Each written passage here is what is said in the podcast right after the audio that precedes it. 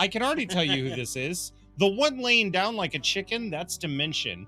Um, and this is this is the image of Dump shooting me right in the brain, and me going, I think there's somebody around us. State of Survival podcast, bringing you survival game news. Hello, everyone, and welcome into episode 13 of the State of Survival podcast. In this episode, we're going to be talking about world builders in DayZ. Before we go into these details too too much, let's go ahead and check in on our staff. Jarl, how you been doing, bud? I've been doing good. I'm blowing the dust off my YouTube channel and preparing to dump a whole bunch of playthroughs of Star Trek Resurgence and Fallout 4 onto the channel. So it's going to be exciting to get that back up and going. Tomorrow we've got Dungeons and Dragons. I'm super excited to get back into that. Thursday we have our SOS podcast game, so it'll be fun to see what that's going to be. Friday, of course, more Fallout chat versus streamer, and this weekend we've got some Fallout 2D20 Aurora Saturday mornings. But uh, so far, I've just been dealing with life of not having a car because I'm waiting for it to get fixed, and juggling that which has been stressful. nice, very nice, very nice. Now, Red, how about yourself? What's been going on in your neck of the woods? Uh, in my nape of the neck, um, been busy working on mods. Kind of finished up a pretty big mod cycle with the uh, helicopters, and got a few things cooking with the boats. And then I'm doing a big commission job for somebody with uh, upgrading some vehicles. So that's that's a lot of fun. Nice, very, very nice. Well, folks, as far as my world goes, I was finally able to tackle a very much needed update in my leather crafting mod. I'll be publishing a update tomorrow to my leather crafting and tanning mod with a cool little video I made to showcase the update and all the cool things put into it. Thanks to Red for helping me troubleshoot and um, help me so I didn't smash my brain against a brick wall too hard this time. In other news, folks, I took my dog to the vet, and he is healthy, happy, and still as annoying as f at the dog um, at the vet. I have never had a dog be so obnoxious, but I still love him, and apparently so do the vets. I think, or is it because I'm paying them? I'm not sure, but whatever. Um, but I actually wanted to get onto some other news. Now, this isn't a uh, person that we are announcing as becoming part of our staff, but rather a appreciation for people who choose to help us and to become part of our normal streams.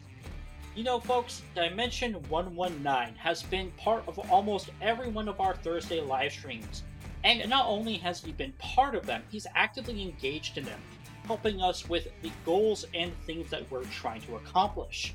Whether it's trying to figure out what we're going to be doing for the next episode, or helping us figure out some stuff doing research, or even himself just stumbling through the things and um, letting us laugh at him so we can better understand the game. Honestly, he, be a newbie. He's been a guinea pig.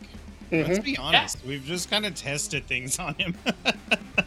yep, we had a last week's uh, stream. Uh, we had a lot of fun. There was the the one scene I just I keep chuckling about where uh, uh we were all four on what had turned into a, a really almost like a deathmatch PvP server and uh, we were running around all four of us together, and we decided that uh, Dimension and I were going to knife fight, and uh, the other two uh, yuckles were trying to give us instructions. Referees, thank you. Referees. trying to give us instructions, and you stand here and you stand there. We're going to count to three, no, we're going to count to five. And Dimension and I are just going, what are we doing? Dudes. And eventually, the other two started fighting, so we just stood there and went, well, let's just let them fight and then we'll kill off who loses and we'll just chop up the money. And then it wasn't a turns fight; out, it was an operational disagreement. Yep, and they both they they traded and both killed each other simultaneously. So we just took their money and moved on with our lives. It was hilarious. Oh man, it, it well definitely was. But going back to Dimension and his overall attitude, he shows a level of professionalism on our streams where he is there to actually engage and to actually forward what we're doing. And we also are constantly happy to have him there and to shout him out. But we're going to go one step further. From now on, in all of our future episodes, he'll be listed down in our description, even if he doesn't play with us on Thursdays. And on our YouTube channel, will be listed as a suggested channel to go and check out. Thank you very much, One Dimension 119. We are very happy to have you, and we hope to see folks more like you come over and help us expand and be better as a podcast. And you know what? You could be part of the family. Yeah, yeah, definitely, definitely. the attitude is run. Yes, the attitude is run, Dimension 119. oh my gosh. Oh my gosh. But let's go ahead and get to the meat and potatoes of today's episode, which is DayZ World Builders. Now, you might be asking, what is a DayZ World Builder? It is my fancy name for map makers for DayZ, Because I think we're all in agreement on the team. Most people who make maps for DayZ don't just make a map, they make so much more. They do the economy, they do the balancing, they do the buildings, they do the modeling, they do the texturing. There is so much in into map making that barely scrapes the surface of what we actually understand of it from a most common player perspective. And today, that's what we're going to be talking about. The worlds that are given to us, uh, a new drive to once again pick up our bags, dust off our weapons, and once again dominate a new world in DayZ. But before we really dive into the world builders of DayZ, let's go ahead and talk about our live stream which unfortunately was supposed to be about exploration, but it failed quite sporadically, as we poorly chose a server to explore a map on. Listen, okay, you said PvP, you showed me the map. I thought this is going to be beautiful. I was not expecting the ham hocked, butchered uh, Hunger Games experience that it was.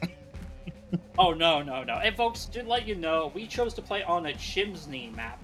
And we were expecting a place to go and play where like it was kind of like more vanilla DayZ, or as some would call it, organic uh, RP, where if you want to RP, you can RP, but PvP is always on the table. What we ran into was raid night on that server, and the server's already geared to be a high PvP server from the get go. Oh my gosh, Jarl, what was your like initial impression loading in? Because I got my view of it, but you tell me.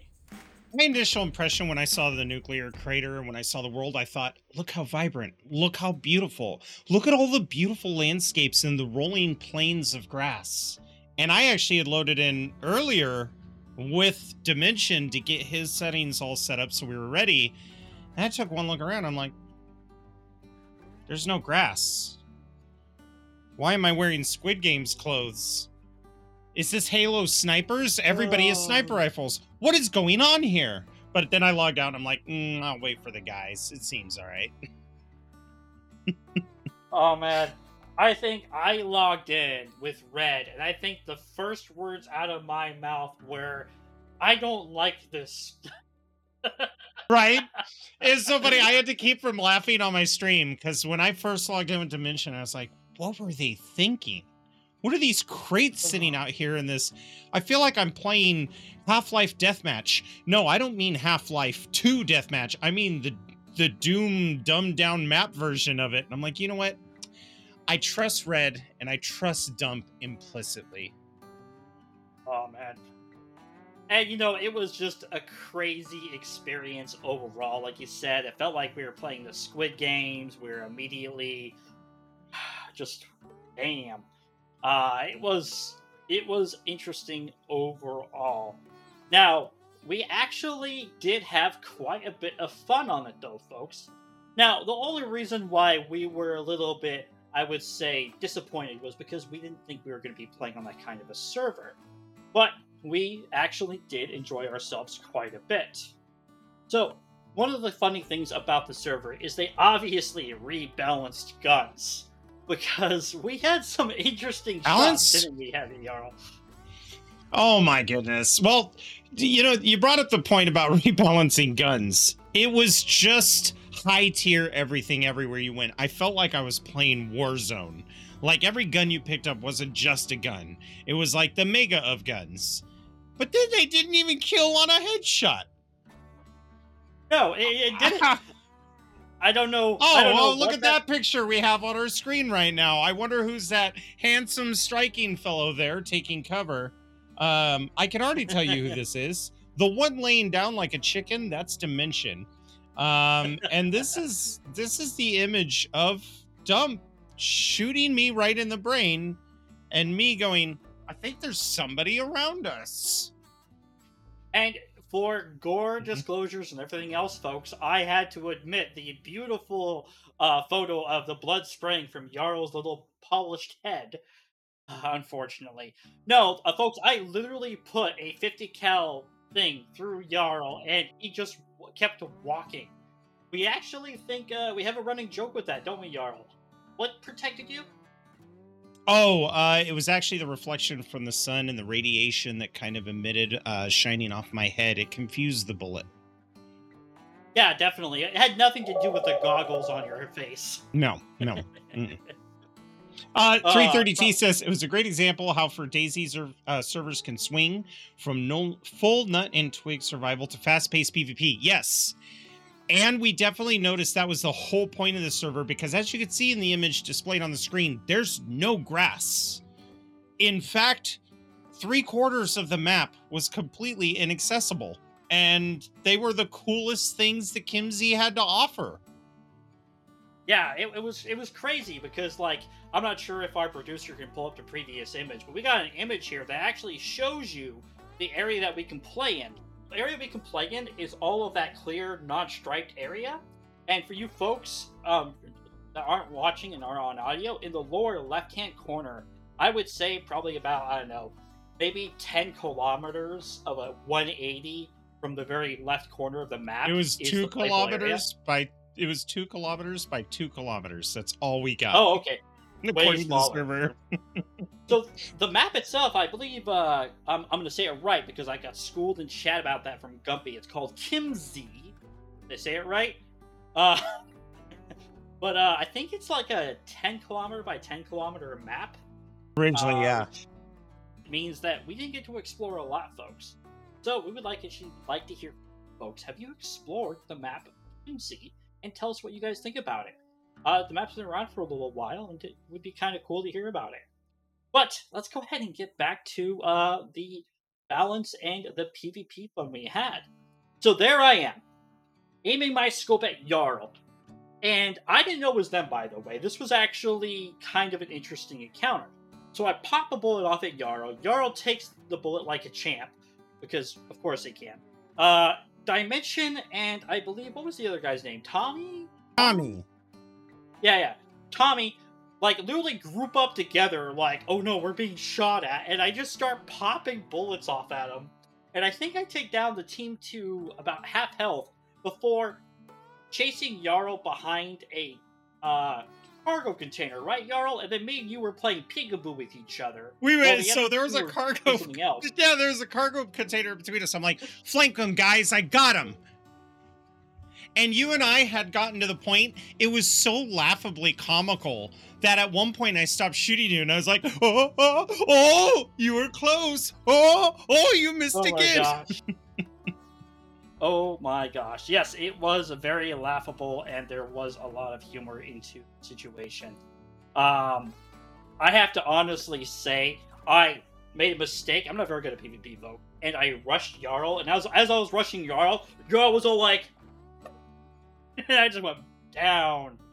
But it was a lot of fun. Listening to Jarl, Tommy, and Dimensions comps after we had our fight was not necessarily hilarious, but I actually was rooting for them to survive half the time because I hadn't joined their team because there was only three people max per group.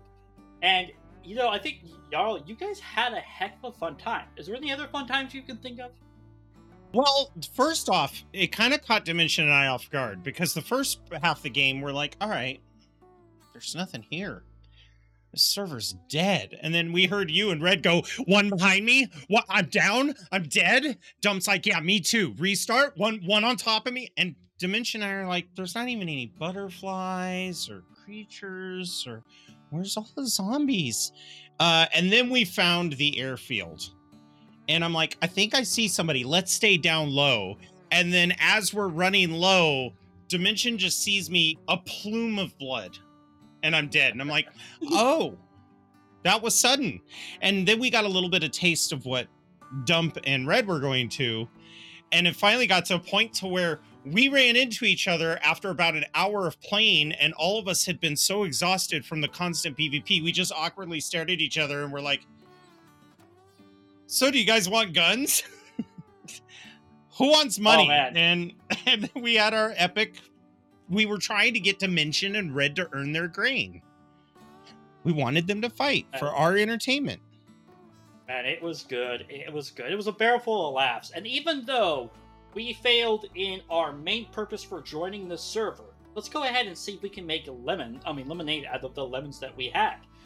I honestly think the server, while it was definitely not what we were aiming for or wanting to play on for this episode in particular, it did kind of give a fun and I would say almost enjoyable break from us constantly always using our Thursday live streams to push forward our knowledge of our episode. And I actually don't think it took away from our knowledge. If anything, Hmm. I think I kind of learned a little bit about the terrain and some of the forests of it, even in that small area that we were in. What about you, Jarl? even with that, like you talked about making, you know, lemonade out of lemons, we tasted the lemonade and went, mm, it needs something more. And I've, I've been thinking about this. I would 100% return to a server like that again if there were shotguns, rifles, and sniper rifles. If they Oh mixed up the arms a little bit, I think it would be more fun. Maybe throw in some grenades. And also stop with the weird cyberpunk 2077 crazy clothing. Just give us clothing with reflectors on it, fine. But being hot pink running across the field, uh, it was a disadvantage, or it was bright white clothes. But I like the idea of the server. But the one thing they took away for performance was the grass. If I could have that same experience with grass so that I could hide and a variety of weapons, I'd probably play that server once a month easy. Yeah, and you know, it's kind of actually funny that they took away grass, and obviously they may not know this, but grass is a texture. It's not a model, which means that, and it's a, it's a like, a, I think it's a 128 texture, by the way, too, folks. So all that grass gone actually doesn't do anything for, for, for performance. Now we don't know the real reason why they took it away, but if they took it away for for performance, it actually doesn't do anything. Oh, I know exactly why they took it away. I've played a lot of sniper maps on these games, especially Arma maps, and it's so you cannot hide. It's so that nowhere you go is safe. It's so that even across the map they can see you running in between the trees. So there's no, you Oh. know, accidental like a Oh. group just passed by you and you guys missed each other. Everyone is out in the open. Um because like you said it's it's just a texture. It's not hurt the performance at all. Yeah, you're right, and you know, it, and, uh, reversing it, like you're saying right here, it also hinders scopes because the texture's in your way. Okay, that makes a lot more sense. Very cool. Very cool. But overall, I think I enjoyed the server, uh, even though it wasn't what we wanted, but a lot of fun times during that server. As we have here on a picture, this is the fight that Red described in our staff introductions where we were fighting each other, and me and Jarl, using knives, traded deaths with knives only. It was it was so funny how it all started because you're like, okay, on the count of three, you guys are gonna kill each other. One, two, and I went, whoa, whoa, whoa. Is it one, two, three, go, or is it go on three? And then Dump just slowly turned at me because we had just corralled Red and Dimension into the two spots. We had to explain the finer details of the fight. you stand on this rock, you stand on this on go, you guys go at each other. And then I wanted one little explanation, and Dump lost his temper and just slowly panned over to me. Whipped out his knife. I didn't even need an invitation. My knife was out. I was like, all right, bring it. We each had the prize money in our pockets. So we just went at it. Intense fight using all of our years of DayZ zombie defense to our. It was neck and neck. And then, sure enough, that last blow, we're like, I could just hear in my head, Ave Maria. We both dropped down dead, and Dimension Red are like, you want to just take the money? Yeah, I'll take Dump's money. You take, yeah, sure. And then they took our money. Definitely, definitely. You know, this is all real good, and the live stream was amazing. We had good uh, crew. We had Tommy there. We had Dimension One One Nine. Red Falcon joined us, uh, even though he had to leave a little bit early, which is more than welcome. And folks, we did all of this while me and Yara were literally baking inside of the rooms that we stream out of because I think it was like oh, 93 degrees in my room. It was. Yeah, we live very close to one another. So we were both suffering the same thing. And I had to end at three hours. I'm like, guys, I cannot. My air conditioner is going. it was oh, it was man. brutal. But speaking about hot things, let's go to our hot takes, guys. Okay, folks. Now, normally we would start with Red Falcon, but he doesn't got none this week. Nope. so we're gonna go ahead and jump right over to Jarl instead. Jarl, what's up? Big news. Starting at the beginning of the month, going on until July 31st, my good friends at Toplitz Productions are currently having a closed beta for Medieval Dynasty Co-op. Now, it was announced on April 20th, and we knew it was coming this year because of previous roadmaps. But what we've learned since then has both shocked and amazed. I've always been apprehensive about co op in the game because, quite honestly, the map is too small and there's just not enough to do. It wouldn't be a challenge, it would be easy mode. But as it turns out, we're actually getting a map called the Oxbow. And the Oxbow map starts off with a very beautifully uh, wooden palisaded town, like a, a fortified town. Um, and of course, that one's called Piastovia. That's where all the players will be able to meet, get everything they need to do, get their quests and stuff, and decide if they want to build their town together or build it separately. But the beautiful thing about the game is the little nuances they're thinking of. For example, the people in the co op game, and I imagine this update will translate to the single player version of the game later, will do menial tasks, including hanging up their clothes, cutting grass outside their place. You will actually see your settlers doing stuff instead of just standing there or sitting on a bench. So they're really testing the depths of the game. And we just had a recent announcement that they are, in fact, unlocking female playable characters.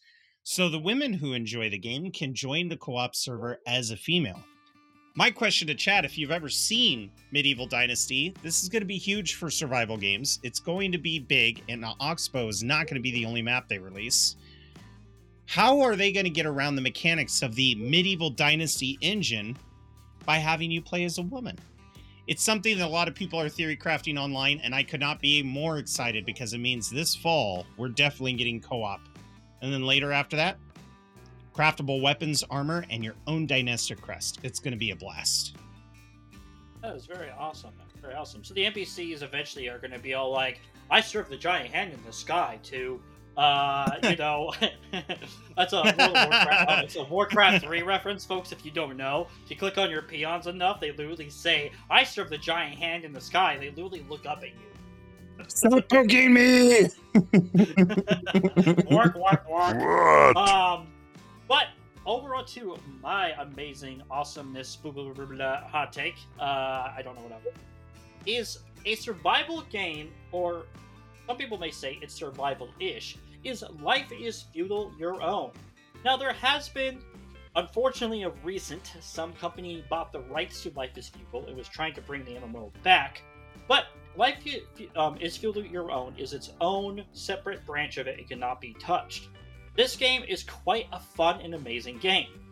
You wash up on the shore, and the intro of this game is epic, folks. You have the legendary Sean Bean narrate the intro of this, and it is just awesome. What's even funnier about this is it's Sean Bean, so you dying in it kind of makes sense a lot. I was just about to say, Sean Bean's narrator. No wonder why the game died. You bastard. I do love Life is Feudal Your Own, and I think more people should give it a try. Especially since when you go to make a mine, it's not just as simple as going over to a node and digging. My experiences was that you actually had to dig a tunnel, you had to dig your mine into the ground, you had to reinforce it. It's very slow paced compared to other survival games, and I think that's what turns people off. But it's also a game that if you have a community playing, a legit village community, and you can designate tasks, once the economy starts working with the players instead of against players, the game is so enjoyable. Yeah, Jarl's totally right. This game was built from the ground up to be played with other people. The game literally makes it so, with the default settings, you needed at least, I think, three people, and you would all be mediocre at most things. Think five or six people, and you're okay, and then like eight people, you're a thriving community. Um, but it was a lot of fun, and Jarl talks about finding ore in this survival game because you have to eat, you have to uh, drink. But one of the cool things about the ore survival stuff was that you had to actually use what was called prospecting. Now, it actually kind of used real life prospecting in this grid. So you would literally stand in the grid. Uh, I think it, it- uh, the grid was uh, like two meters by two meters, right? And you would search on the ground. It would tell you if you found traces of ore, strong sense of ore, or whatever. And you would literally would have to follow the trail of remnants of ore to a certain area. And the better, the more ore you found, the stronger the source was. Then you had to figure out how do I dig down to it because it was a bubble of search area and you could increase the radius or decrease the radius of the grid. So you literally sometimes would have almost like a rat maze trying to find that iron or silver or gold and even copper. Um, and all the Yeah, just because you game- broke ground doesn't mean that you found it. You had to still look for it. And one of the best parts about this game is all the resources were finite. If you did not Mhm. replant, replant trees, you wouldn't have more trees growing, and so on and so on. It had seasons, it had everything. It's one of my most favorite games to play, and unfortunately, it just isn't very popular anymore. But it has a thriving Russian community. It's actually even made mods for the your own version, which is pretty cool. But that's my hot take for now. Let's go ahead and talk about our main subject for DayZ. So, DayZ map makers, or as I'm trying to coin, world builders. Now, I kind of pointed out in the very beginning that DayZ map makers aren't just people who create terrain and then other people go and do this. Now, this is possible when a group of modders have joined together and have decided to take on certain tasks, divvy, divvy up the labor, as you would say. But most map makers do most of the work themselves. This is from creating the terrain to making the economy, custom assets, or even placing and rotating trees. There is so much effort that goes into actually making maps. And it's interesting because you don't actually have to make a real world location map, or you don't have to make a fantasy map. But all these maps require a lot of effort to even make it. Even if you were, and I was told this by DOJ, one of the people who is a well respected map maker and overall person in our modding community who was able to and proudly find a job working for DayZ themselves, told me that if you wanted to make even a very lousy, kind of half butt mapped, it might take you upward of two to about four plus hours to even get the basic terrain generated. And that's just basic terrain. That's not grass, that's not trees, that's not buildings, that's nothing. That is literally just a empty think of debug folks. You know the border of all the maps that you ever play on, how it goes on forever? That's kind of what you would make. And that's it. That's after about two plus hours or more of effort. But there are a lot of crazy things when we talk about maps. So we have Chernarus, we have Livoni, we have Bam, um, Banov, Deer Isle, and so many other ones like Bitterroot, Banning. And whether we like it or not, DayZ maps are here and they are part of the game. Jarl, what do you think of a custom um, a DayZ map when you look at it? Like, what are something that you wish to see or that you wish to believe in? Well, with DayZ, there's one thing that comes to mind. I do not want the map to be designed to be like Blood Gulch and Halo. I do not want to see an asymmetrical map that is geared towards only PvP. The fact of the matter is, it's a survival game. I want to get away from the city, go out into the woods, harvest what I need to survive, and only come to the city when I need supplies. I know that the infected and DayZ are not zombies, but I've always treated it like a zombie game. And I guarantee you, like The Walking Dead, I would not be sitting in Atlanta trying to thrive. I would go out into the wilderness. So, wilderness is key. And when you have wilderness, I want wilderness immersion. I want to see canyons that lead to dead ends. I want to see streams that have a logical flow. That's what I want to see. It doesn't have to be based in a real world location, but it's got to make sense. I've joined a lot of maps where it's like swamp on one side, snow on the other, and then a forest on. No, keep it consistent with your region. That's what I look for. Now, one of the things I often hear in the community is that people get bored of maps. So this is kind of a more of a question, and maybe let's see what our answers pop, pop up with. Is what do you think about the concept of DayZ maps, and why do they matter? Why do people like official maps or custom maps? What do you think are the true things that bring people on, not just yourself? Absolutely, and in my opinion, whenever you're going to think about, oh, why doesn't this person make a map? Why doesn't this person do that?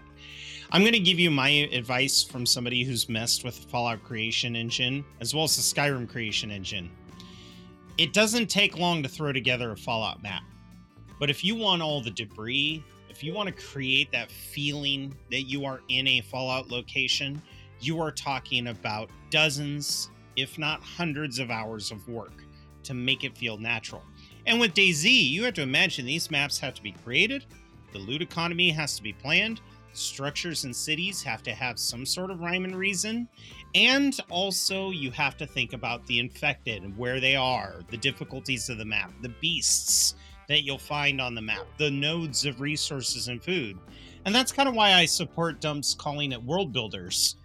I would imagine, and I haven't made a DayZ map, but if I were going to, I would want to have it game ready with the ability to be modded to be catered to your to- tastes. But it should be able to be played vanilla with everything that makes the DayZ experience the DayZ experience. No, that's really good. When I think about the concept of DayZ maps, I think of I think of kind of like how Chernarus is. Chernarus is a finely polished gem, and I don't care if you say that it's not. I totally disagree. It's been almost yeah, 10 years in the making, a little bit beyond that actually, because it came from Arma. And Chernarus has so many layers of depth. Even as a very well versed and experienced player on Chernarus, I still love going to certain locations. I still enjoy the points of interest. Uh, Vybor Military Base is one of my most favorite locations to go. That hill that looks over those large fields. In fact, it's close to Northwest Airfield. There are so many cool things about just official maps itself. But when I think about a concept of a DayZ map, I think of a map that allows me to play how I want to play. And Chernarus, whether you like it or not, actually gives you that kind of control. Like Jarl said, you know, you're not going to be sticking around inside of the towns and the cities all the time, but you're also not going to always be out in the wilderness. Maybe one day you find out you destroy your favorite hunting jacket. Well, you're not a world class tailor, so you can't make them again, so you gotta go back to the city. And that's kind of the cool thing about uh, some of these map concepts, is that they thought about it and built it in such a way that they wanted the map to be versatile for the player, not just necessarily the server owner or for only one playstyle, but for all playstyles. And I actually enjoy that. You know, on on the note of Chernarus, I, I one of my favorite things that happened, and it actually happened on New Dawn. Uh, Dumpgraw had a good laugh at me for a while. I was running away from enemy players and I was running towards the northeastern side of the map, looking behind me, and I had fallen down some rocks. There is a location on Chernarus where you could fall through this rocky opening down into a grotto where there's trees and this beautiful life thriving because rain and sun can still get down there, but there is no way to get out of that cave. So I just sat there until I starved because I didn't have guns. I didn't have, I had no weapons. But oh, I loved that. It felt realistic. I just fell down this hole. There was a beautiful tree. They took all the effort to make this beautiful spot. And no, it was on the northeastern coast. Um, and I sat there thinking to myself, you know what? This is beautiful. Some level designer went in here and made all the trouble to make this look like a small little oasis for nature and nature alone. I felt like I was seeing something that mortal men should not witness as I sat there and withered away and became part of the earth to feed the lonely tree. Oh man, that was actually hilarious. think I, that's- actually remember think that ticket. no, I, I I remember that ticket. I remember because in New Dawn, folks, we had a "you got yourself into it, you can get yourself out" rule. So when Jarl fell down there, he already knew we weren't gonna come and help him, uh, because our now this isn't part of the natural terrain of Chernarus, by the way. We had a friend named Bandit Bandit eighty nine, a person on our staff, make those caves. He made he made seven caves around Chernarus, and players only ever found six of them. By the way, there was a seventh cave that nobody ever found. It was it was actually a joke we had running in the staff chat. Um, but Jarl found the Death Cave, and it literally was. I loved literally it! Had it had a platform protruding out, and we literally made the joke that people would literally throw people down there to starve to death or whatever. Um, and Jarl did that. Now this was before broken legs were officially back in, so yeah, Jarl was definitely messed up. Um, Felt like I was Spartan kicked in the movie 300, but I did it myself. I was just like, ah! that does bring up another good point. Let's talk about map details. What do we look for in a map? Let's start with official maps. What do we think they did right or wrong? Livonia and Chernarus are official maps. So, Well, I'll tell you what I think they did wrong. okay. And the one thing that I think they did wrong is I think that there's always a story to be told. But I think a lot Oh. of times when people make maps for survival games, you'll find a car that is broken down, clearly a husk of a car, not something that you can fix up yourself. And you open the door, and there's a pistol inside, but the car is in a place where it shouldn't be. There's no roads, it's just part of the scenery. There's a story to be told there. But what? And I know that the whole nature of DayZ is create your own story, but how cool would it be to find little tidbits of notes or to find a camp near the car that looks like somebody had tried to survive because they broke down? And those are the little pieces in Livonia and, and Chernarus that I think are missing. It's when you find these isolated locations and you're like, what's the story here? I think they could have expanded on it a bit. Definitely, definitely. Now, one of the things that I enjoy about official maps, and I kind of stated this before, so forgive me if I seem like I'm repeating myself, is they have over time made the maps better. But one of the things I do enjoy about the maps is they're still improving them. They haven't stopped. And what's cool about this is while many people may not celebrate the new small changes or may quickly forget about the changes they did, we got the ski lodge in update i think 1.11 1.10 maybe 1.10 or 11 but it was almost kind of a meh moment for most people but for someone like me who's explored Chernarus from head to toe and knows pretty much everything about that i'm still discovering new things by the way the ski lodge area was almost a breath of fresh air because it kind of did something jarl talked about if you ever walk up to the ski lodge on foot, without rushing, just walking, I know it sounds tedious, but definitely you should do it. It almost tells a story of panic, despair. You can see that the cars aren't all straightly aligned. You can see that they're busting into each other. You can actually even see a couple of cars are trying to off road it and they fail or they turn over or what have you. You see similar things like this over in the Lavani, um, Lav- um, the Lapatino uh, evacuation area, the south, very southern east of the map, and then over by Tizzy, the Tizzy extract area, where you actually see what is very similar to the ski lodge, where people literally are like freaking out because something is happening. And it gives a very different vibe to how we normally say see DayZ. Many people complain about official maps that official maps look like people literally just walked out of their homes and walked into the sea or gave up.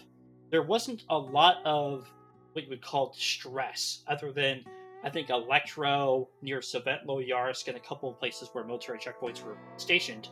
You don't see a lot of places where it looked like the world was coming to an end. Uh, but that's the beauty of the vanilla maps is that they left room to expand on. They didn't truly design a map that was once they were done, they were done. They wanted the maps to become perfected over time to improve them. I could look at uh, a map maps like from Call of Duty. These are good examples, actually. You ever seen Call of Duty revamp one of their death matches, um, deathmatch maps, Jarl, or conquest map from Battlefield? Unfortunately, they don't do a very not good in job Halo 2. No, I still prefer Blood Gulch. Get that coagulation shit out here. And that's going to happen with DayZ as well. People are still going to prefer the originals, but we have seen time and time again companies revamp, redo, or remaster their old maps, and they break the meta or they break the balance and the flow of the map. Now, these are deathmatch, PvP based kind of games, but map design matters in so many ways other than just doing that. So, it's very important for all of us to be aware of that kind of situation, and I love that kind of stuff.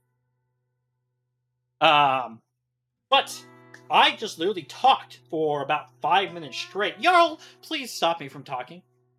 There's a couple things that people need to take into effect that I will say that the DayZ crowd does well. In Electro and Chernogorsk, you will see roadblocks blocking the street that are built out of sandbags, road signs, and other debris and detritus.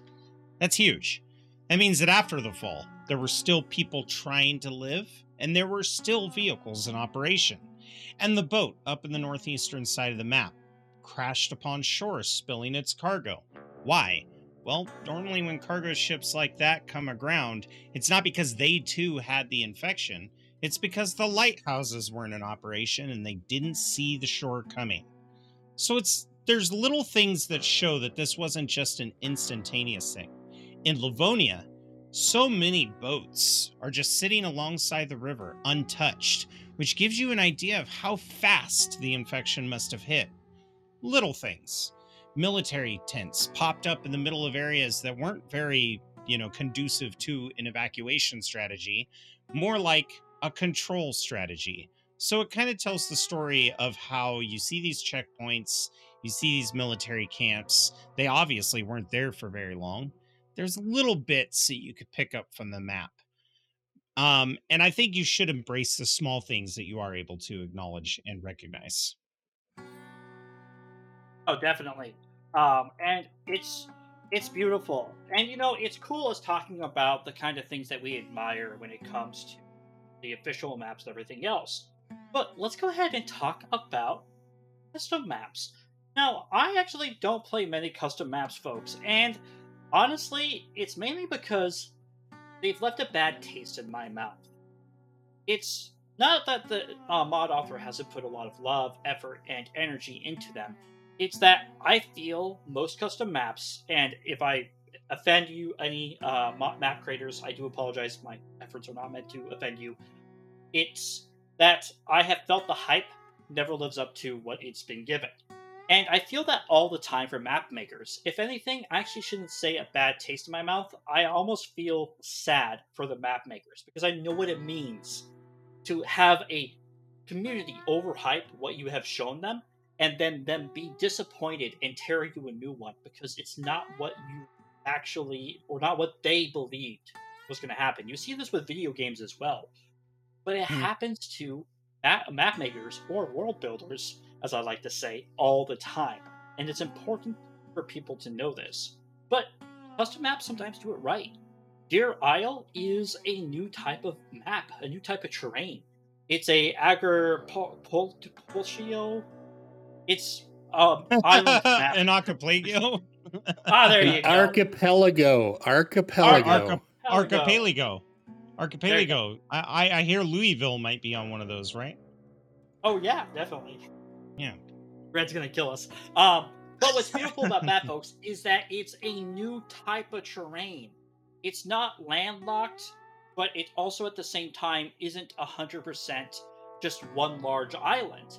And I actually enjoy that kind of a mix-up. Jarl, what do you enjoy from custom maps, or what don't you enjoy? Well, the first things I enjoy, especially with Deer Isle, is it is an archipelago. And I think that it gives you the opportunity to explore different strategies of survival, which is very, very key. Um, I like Namalsk because it introduces a cold, frozen front. Not a fan of the Namalsk maps with portals and stuff like that, but it's still an interesting thing to play. But then there are maps that had such promise that were basically halted in their production because of how the community reacted with how they don't understand map creation. I think Esseker is one of those maps. Esseker, of course, when we got it, it was very clear it was in its early era. It wasn't even fully done. Like the play zone was not as big as Esseker was originally once supposed to be.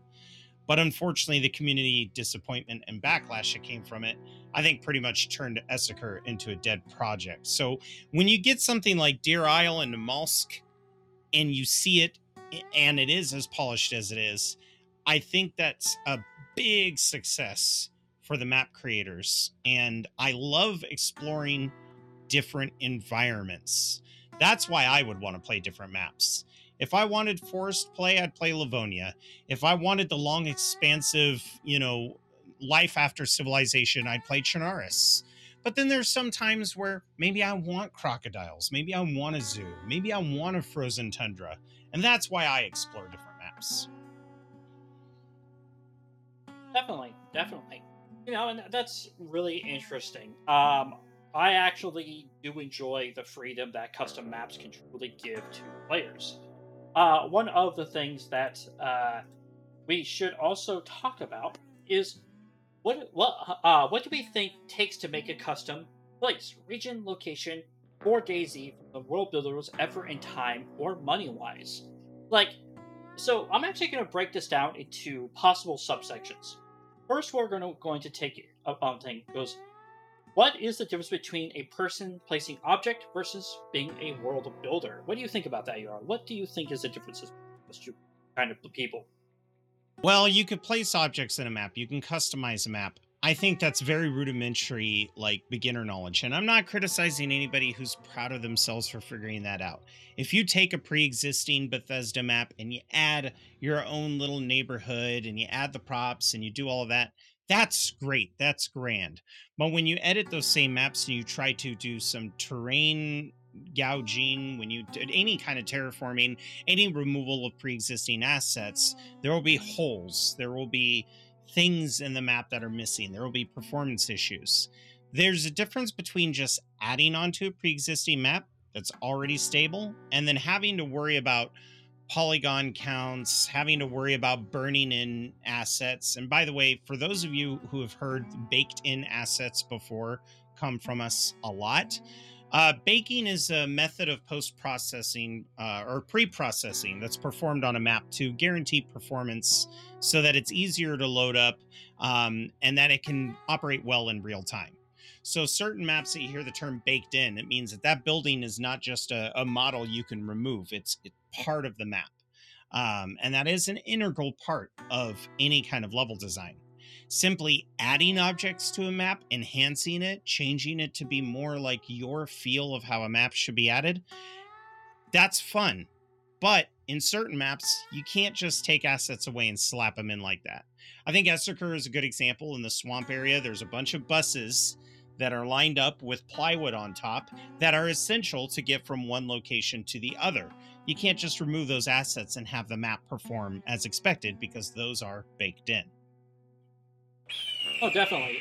Oh, we have a Falcon. I was just to jump in here. Um, I think one of the things is is scale. So talking about uh, somebody just placing objects versus a, a world builder. Um, you can place a few objects. You can place a lot. I've seen some uh, in DayZ some pretty amazing stuff done that where somebody was just using DayZ Editor and placing objects. But essentially, they are very creatively doing icing on a cake. So they can do a lot of things, but in the end, the cake is still round. It's still only three layers. Um, you know, there's only so much you can do with it. Um, one thing I found about those limitations was I was going to try to add some um, additional assets to the Takistan Plus map, and I wanted to build like a new village or military area. And when I looked around the map, there was not any land that was conducive to just being able to plot more buildings on it. There wasn't anything that was really flat. You'd have to end up with a bunch of really hideous clipping or things like that. Whereas if you were a true world builder and could manipulate the terrain, you could create that whole thing. I know. Dump is really working that hard to make world builder a thing. So we'll see if it uh, we'll see if it takes off. But that Oh, yeah. that's kind of my take is uh, you know, it's just you can do a lot of incredible things just by placing objects, but there is a limit and sometimes you have to sacrifice some jankiness uh, to get what you want. Whereas if you're really doing world building, um, you can make everything just the way you see it in your head. Yeah, Oh, and you guys, you both have, yeah, you both have amazing points on all of this. And honestly, you know, like uh, Jarl and Red said, I think they really drove home essentially everything I was going to mention myself. So I actually don't have anything to add to this. So we're just going to move on to the next thing. so we're going to talk about what kind of tools do ma- um do world builders actually use to make DayZ maps. Well, you'd be actually kind of surprised that the tools that are given by DayZ or Bohemia Interactive itself are very old and very broken down. Now, it is no secret that the tools that were developed for uh, BI for developing Arma and Arma 2 and Arma 3 were developed by a third party company. So they're able to update them, maintain them, and they have expanded upon them. But some of the tools have fallen into further disarray. One of the things I was surprised to learn about from DOJ, um, from his time as a modder and a part of our community as a modder, was that the Arma 3's bulldozer is not the same as the DayZ bulldozer. Even though they technically use the same map making process and everything else in that regard, they don't have the same features. So, if you're ever out there looking and wanting to build your own world, you actually should make sure that the information you're getting is not from Arma 3, it's for DayZ. Which, as we all know, if you're a modder, that often occurs quite more often than we think about the information we use to mod.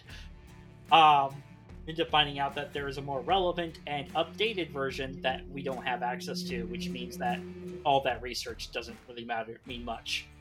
But it is interesting. What other kind of tools do you think they use in house, Jarl? I have no idea. I've never taken a plunge into making DayZ maps at all. What about you, Red? That's actually uh, that's a red line that I'm not really going to cross. So uh, placing a few objects hither and yon, that sort of thing, uh, that's one thing. But I am just mainly for the time and effort commitment. Uh, I am not going willing to go down that road. Definitely. Now, one of the things I do want to mention, folks, is Bulldozer, while yes, there are many horror stories out there, also is quite a interesting and useful tool. It is the only tool you can use to actually properly make and create DayZ terrain. There is a creator out there that has YouTube channel uh, stuff out there called Big Grandpa, and he actually covers how to do basic map making, to terrain placement to building using satellite maps and all that kind of stuff. Which actually brings us to the next question, which is what party tools do what third party tools do we think map makers could utilize in helping with the process of making real life locations or other kind of situations? So we all know that DayZ uses satellite maps. And the satellite maps are broken into sectors, and they can use those sectors to create a texture or terrain overlay. But what if I actually told you that the terrain itself actually uses the height map from those satellites, the satellite maps, to help and aid map makers in creating the terrain? Now, it's not as easy as downloading a satellite map and uploading it to Bulldozer and waiting a couple hours for it to compile, but it does actually make it easier for you to actually create a more realistic looking terrain. Isn't that pretty cool, y'all? That is. And one thing that I gotta say, from my understanding of just level design in general, because I've done a lot of level design, especially in school, just not really with DayZ, is I know a lot of people don't understand how old the engine is and in the scopes of software. Let's not forget that Unreal 2, Unreal Engine 2, uh, released in 2001. Unreal Engine 3 released in 2007. Unreal Engine 4 was 2014, and Unreal 5 was technically 2022, but most people didn't get their hands on it until 2023. That lifespan is pretty typical when you see level designers. So when you talk about how a lot of people are struggling with the age of the Unreal Level editor, I can kind of understand why, you know, it's an old beast. You got to know how to use it and you got to spend a lot more time on it. Because my scope of level design and understanding of it is I'm thinking about using a 12 year old engine, thinking to myself, wow, I could not imagine having to go back and manually do techniques that nowadays level designers kind of take for granted that it's automatic. No, that, that's definitely true. And there are other things like you know they use like third-party tools for helping them uh, get proper modeling, using third-party tools for helping them generate or create uh, actual domestic or native kind of trees to the situations. And that's a very important thing. Uh, one of the things that I would have to say is important is the devil's in the details when it comes to map creation. And I think that's something that we've iterated over and over again in our past few um, past conversation so far. But let's go ahead and get down to the nitty gritty of this, folks. Yara, what would you say? What would it cost for you to pay someone in DayZ to make a map? What do you think you would offer someone to make a map for you? Well, I think the first thing I'd ask is what is their time worth to them? you know, if it's a single guy and this is all he does and this is what he does for fun and it's a passionate hobby and he has no responsibilities, I would expect to pay a lot less than somebody who is professionally acclaimed, has a lot of projects under their belt, who has a family, who has other responsibilities that'll interfere. Because anytime you ask a map maker to make a map, they're taking their precious time, their free time, to dedicate it to your project. So it kind of varies from person to person but if I were having a map the size of Chernarus made, I would expect to pay probably 7000 for it. And that's that's just throwing an estimate out there based on what level designers are actually paid. Okay, definitely. Red, let's go ahead and see if you can take a crack at this. I would probably multiply that by 10 at a minimum. Depending on okay. if it's depending on if you have if asset creation is included or is all of the kind of uh, essential components are already taken care of and it's just creating the terrain and placing the stuff on the on the map. But if you start oh. getting into asset creation stuff's going to go up. I'm just thinking about the total number of hours. Like that's just going to be a, a, a, incredible amount of time and effort. So yeah it would i would go times 10 and expect it to be probably closer to 100 to be honest. Uh, Red, actually, amazingly enough, I did talk to a map creator and I asked them if they were to do a map, and these are the specifications I gave them. I wanted a map that was 7.5 by 7.5 kilometers that used vanilla assets I wanted mostly forest with three large cities and about 15 to uh, 15 to 20 hamlets to small towns, and I wanted each one of those large cities to have high level of detail, and I want the uh, small towns to hamlets to have anywhere between a low to almost no detail level. And I wanted to be placed in the uh, South, um, the Brazil or South America continent. He told me that it would take him about a year and a half, and I said, "Oh, that was when uh, with you working like after work and everything else." He's like, "No, that's if I solely dedicated myself to working on that. It would take me almost a year and a half to do that, because he was talking about going crazy and doing all the things that we want to see from a highly level polished map." And I asked him, would that include any custom assets? And he said, well, you said the vanilla assets, but I probably would honestly convince you to mix in, uh, you know, custom assets with the vanilla assets. So maybe, you know, have like some areas where maybe the people that were living over there were uh, more of this kind of region from like, you know, Chernarus. So they built these kind of houses and more of that style. But a lot of the stuff would be custom. Because, and it was interesting him telling me about this. So I did the math in where I live, the minimum wage is sixteen dollars an hour, or sixteen fifty actually. So it actually ended up being really close to what Red said. It was almost over, uh, you know, a hundred thousand to do so if they worked day and night to try to get it finished. And it was really interesting to hear about this because he said that they don't just make tr- they don't just replace trees. They have to make custom trees, boulders. They have to do the grass, the satellite maps. There's so much effort that goes into it. And this is for a professional map, by the way. For him to do it actual for a living, he would do this much effort into it.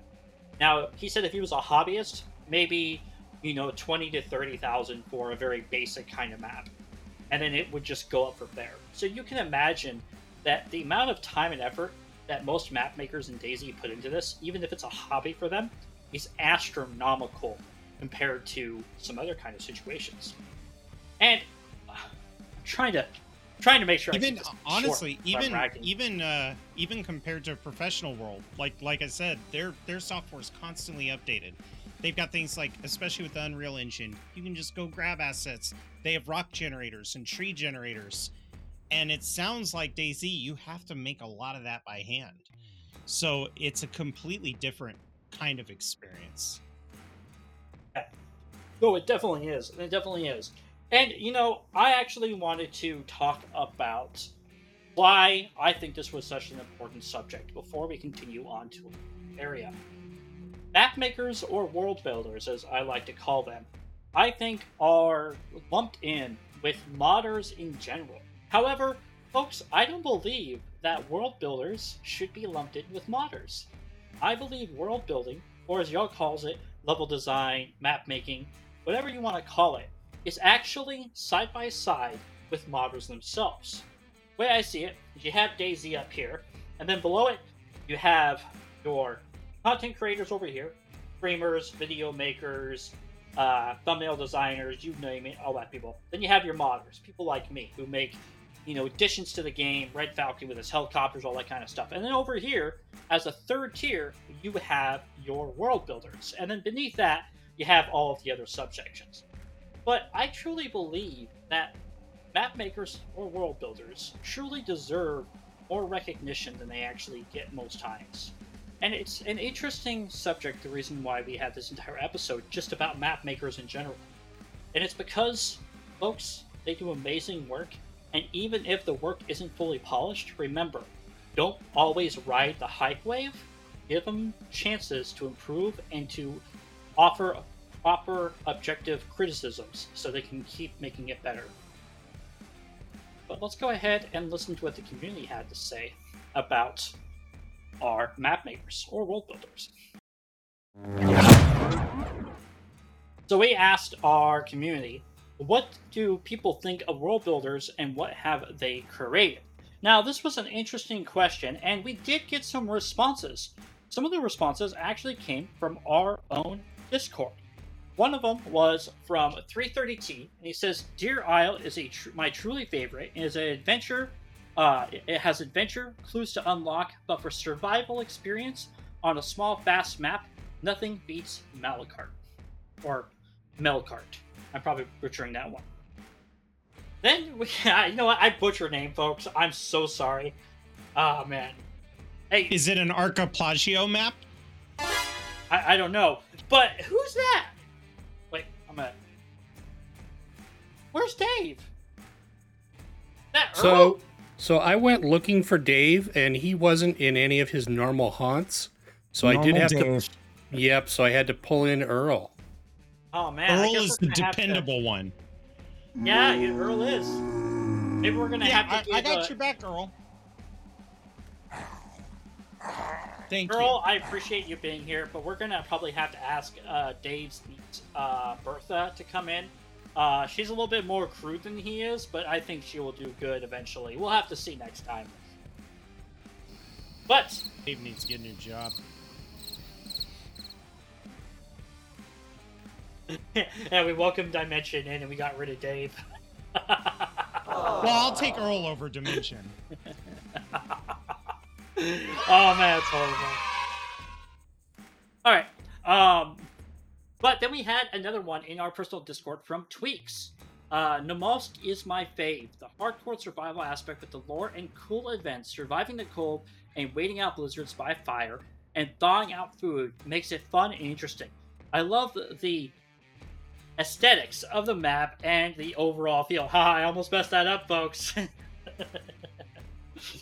oh my gosh. Uh, let's let's go ahead and pop over to our Twitter to make sure that uh, we didn't get anything else over there. Or actually, my apologies, folks. X. Yeah. While you're Uh, pulling now- that up, while you're pulling that up, since you brought up tweaks, I just wanted to to give give that young man a shout out because uh, he's uh, done some great uh, retexturing work over the years, and then uh, recently, I think he took a little hiatus and then came back, and he came back uh, with a vengeance.